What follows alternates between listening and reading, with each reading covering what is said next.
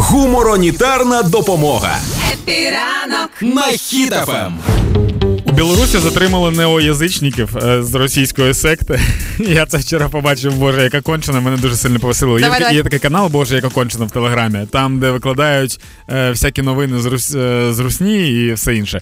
Там, коротше, люди е, в древніх нарядах, такі, типу, староруські, старобілоруські. Так. Е, вони, коротше, на березі робили хоровод або щось таке. Чи що? При... Ну вони щось, щось там чаклували, не знаю. Приїхав ОМОН а, і почав їх забирати. А То вони чаклували ОМОН виходить? Це ж так та діє магія. Виклали, да?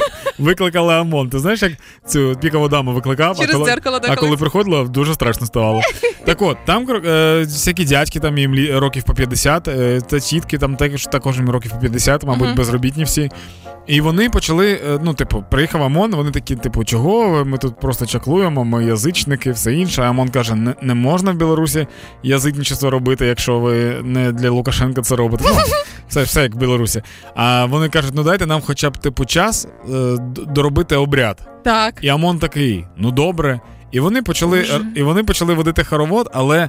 То був вже не той настрій. Знаєш, ти коли, коли ти водиш хоровод, тому що ти хочеш, тобі ніхто не Ну, заважає. там магічний обряд, Це інший справді. хоровод. А коли над, над тобою стоїть ОМОН і, І такі, дивляться так, на давайте тебе. вже, давайте, ну, типу, швиденько так.